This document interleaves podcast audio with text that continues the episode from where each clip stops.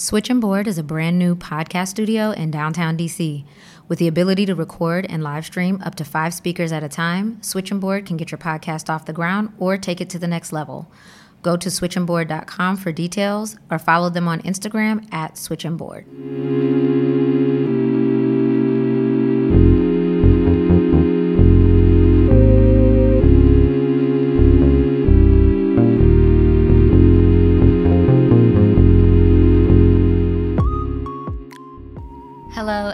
To Fish Food, a podcast from Little Fish Accounting. I'm your host, Keela Hill Trawick, and today we are going to talk about something that strikes fear into a lot of taxpayers' hearts.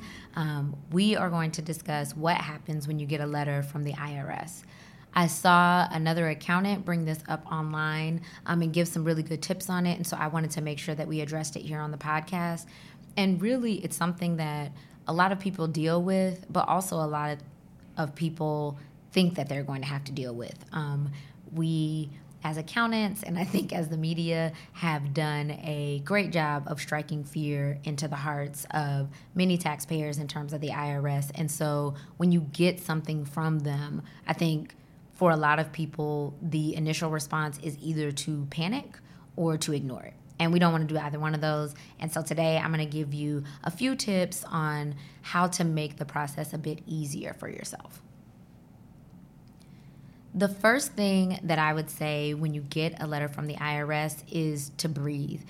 Take a deep breath. It doesn't automatically mean an audit, it doesn't automatically mean that you're going to be investigated for something. IRS letters are generally saying, hey, either we have something that doesn't match up with what you reported, or we have some information in addition to what you've reported that we need clarification on. Um, and so when your initial response is, oh my gosh, I did something wrong, they're coming after me, it will make you get a bit more anxious than you have to be about the letter that you've gotten. So once you take your deep breath, um, the next step I would say is to read it all the way through. Sometimes you'll find that it's something simple. Hey, we notice that you didn't include this income on your tax return. And you can go back, look at your 1099s, look at your W 2s, and make sure that those numbers line up.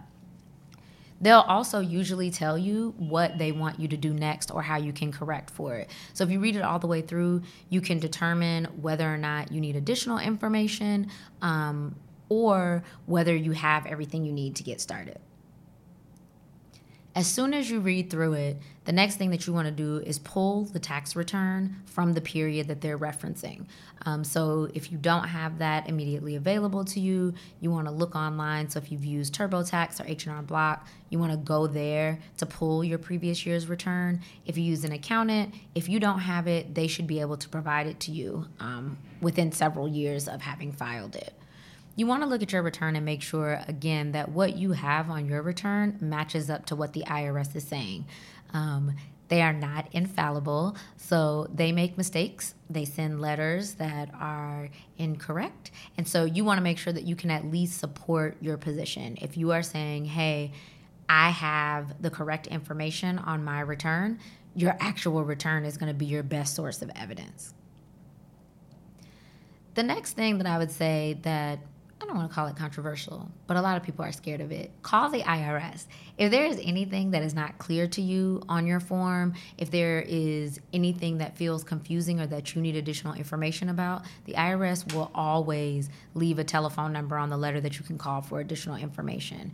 Um, it doesn't have to be a scary situation. As you know, they already have everything about you that they need, um, and they sent you the letter, so they know best about what they want from you next. Sometimes it's something simple. Um, IRS agents are really good at telling you what they need from you. Um, and so if you call, you have the opportunity to say, hey, what's the easiest way to deal with this? What do you all need back from me? What are the deadlines if those don't seem clear? What are the penalties that are being assessed to me? Um, it's not always easy to Google that or look that up online. And so despite the long hold time, sometimes it's easiest to just call an IRS agent and have them explain to you what you should do next. Whether or not you get in touch with the IRS, once you've read it and looked at your tax return for the period, you really want to see what information you already have. So, for the example that I gave earlier, if this is about income, what access do you have to your prior year's W 2s or 1099s? If they're asking for support for expenses, where is that information for you? Is it in your cloud accounting system that I recommended that you use? Is it in a spreadsheet that you use for that year? Where is the information that they're asking for to support the numbers that they're claiming for you? The faster that you can get to that information, the faster you can respond to them it also makes it easier for you to bring at least something forward and then go back to them and say if there's additional information needed, you've put forth a good faith effort. Once you've gotten everything together and you have it packed up and ready to go to send back to the IRS, one of the scariest parts of all of this is that you potentially owe. There's the chance that you owe not only for back taxes or taxes not paid, but also penalties and interest for it not being paid on time do not stick your head in the sand. Um, the IRS offers payment plans, um, as do most of the state agencies, but you have the opportunity to pay that over time. And so if you see a big number and you automatically get scared and you decide not to pay it, just know that you're only hurting yourself because penalties and interest are racking up while you don't respond to that. So take advantage of a payment plan. You can set those up online or you can call and get that set up. It does make it so that you can take the stress of the letter off of your back and really focus on how to get it paid as easily um, and relatively quickly as you can. Um, everybody's in different situations. Everybody has a different amount that they can pay per month and how long they can pay. And so you want to take advantage of whatever opportunities are given to you to not have to pay the full amount in one um, check. So, again, if you get a letter from the IRS, do not stop, do not panic, and don't hide it in a drawer and leave it for a couple of years and then call your accountant talking about how scared you are when you get the follow up letters. The first thing that you want to do is take a deep breath this doesn't have to be nearly as involved or as in depth as you might expect it to be. It could be something really simple. You'll know how simple or how not simple it is once you read it. Once you've had a chance to review it, you definitely want to look at your tax return and see how that matches up with what you have seen in the letter. The next thing that you want to do is to call the IRS. Um, given the opportunity to talk to someone, sometimes they can just make that an easier process for you than trying to figure it out by yourself online or by reading the letter. Once you've talked to the IRS, or even if you haven't, you just want to look for the support information that they're asking for.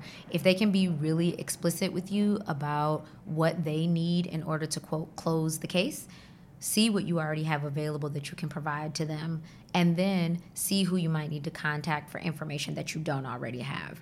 Um, the faster that you get on that, if it takes a while for, say, an old job to give you another copy of your W 2 or a copy of your health insurance agreement or something like that, the faster that you reach out to them, the more quickly you can receive a response and respond to the deadline that the IRS sets.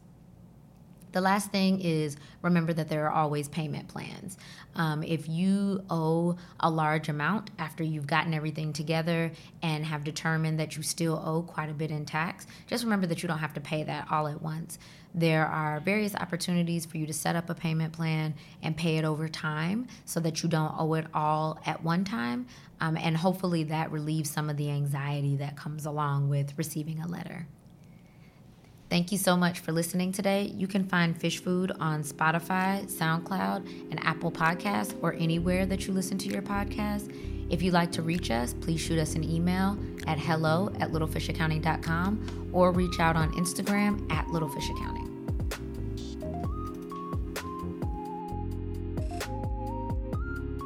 A public service announcement from Little Fish Accounting. I am a certified public accountant, but not necessarily your accountant. For details on your specific situation, please contact us to become a client or an accountant in your area to give you specific advice on your needs.